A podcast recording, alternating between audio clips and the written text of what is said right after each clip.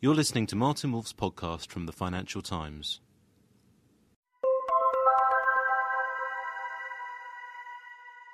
Financial panic has hit both the public and politicians of the UK over the past week to deliver two astonishing results.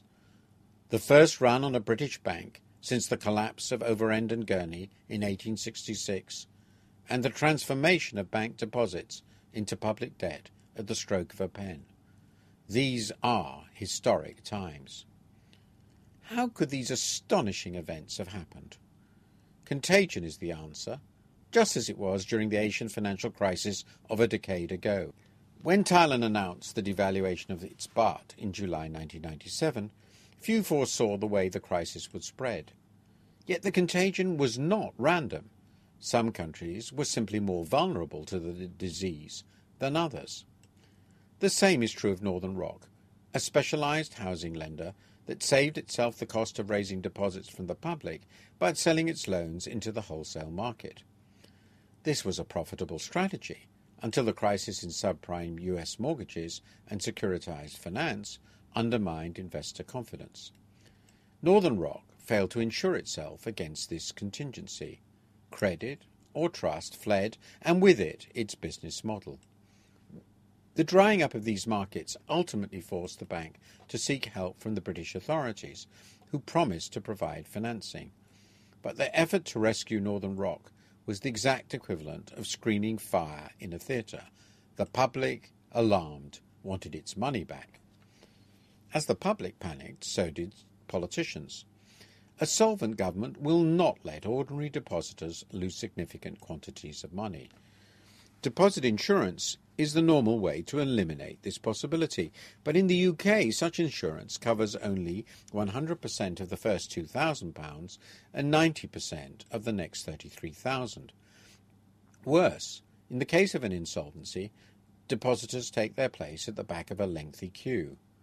British deposit insurance, then, does not prevent runs from banks in trouble, it guarantees they will happen. This run was quite rational. The offer of liquidity assistance from the Bank of England was insufficient to eliminate the panic because the public feared Northern Rock was actually insolvent. Being told by the authorities it was not did not help. What else, after all, could these worthies say if they were not going to close Northern Rock down at once?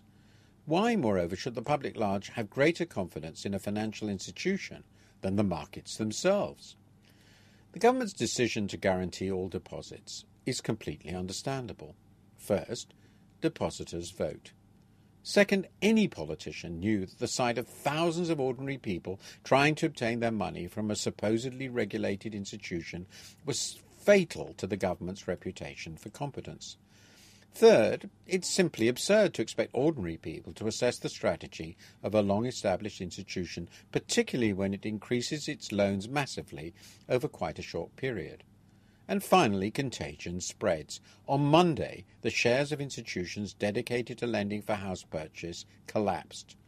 Northern Rock may not have been a systemically important institution, but its implosion became a systemically important event.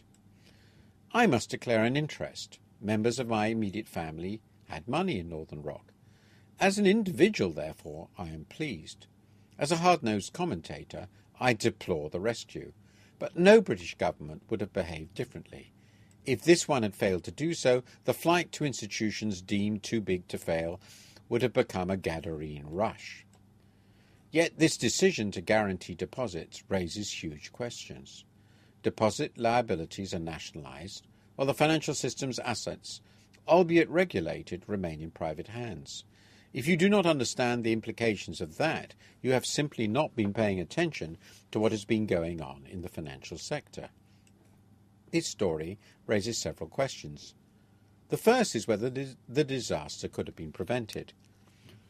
Note that what went wrong in this case was not Northern Rock's strategy on lending, but rather on borrowing. Should the regulatory regime have insisted that it insure itself against the possibility of disruption in the markets on which it depended for finance? I do not know the answer, but that has now become a big question. The second issue is whether the crisis could have been better handled. Some argue that it would have helped if the Bank of England had been less Victorian in its determination to lend only against good collateral at a penal rate, and in its refusal to intervene in financial markets. Yet a lower three month interest rate might well not have saved Northern Rock. If the bank had been prepared to accept a wider range of collateral, more institutions might have approached it, which would have made the condition of Northern Rock seem less uniquely dreadful. But it would also have had to charge less than a penal rate to encourage all those others to do so. That would have amounted to a sizable subsidy to badly managed institutions.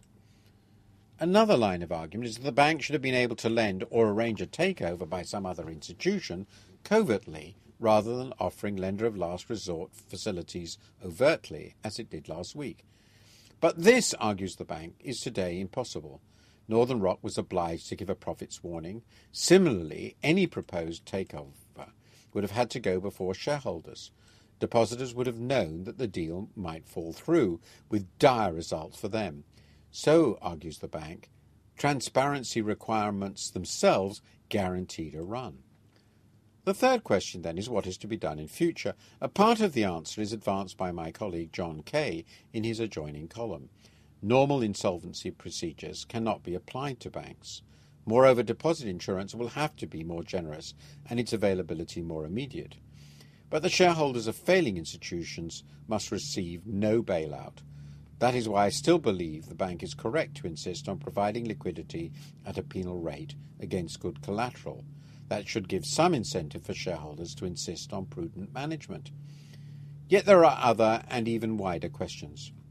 As long as governments cannot or will not let ordinary depositors suffer inconvenience, moral hazard runs rife. The answer must surely include tighter regulation, more capital, perhaps an obligation to obtain large quantities of long term subordinated debt, and specific liquidity requirements. Finally, is this the end of the story of crisis and contagion? Far from it, is my guess. If we can have such trouble with the financial system when the real economy is still healthy, I tremble at what may happen when conditions start to become worse. The financial system looks even more insecure than I feared. The unwinding of past excesses may well bring even more unpleasant surprises, but it is necessary and healthy all the same. Thank you for listening. To read Martin Wolf's columns online, please go to www.ft.com forward slash wolf.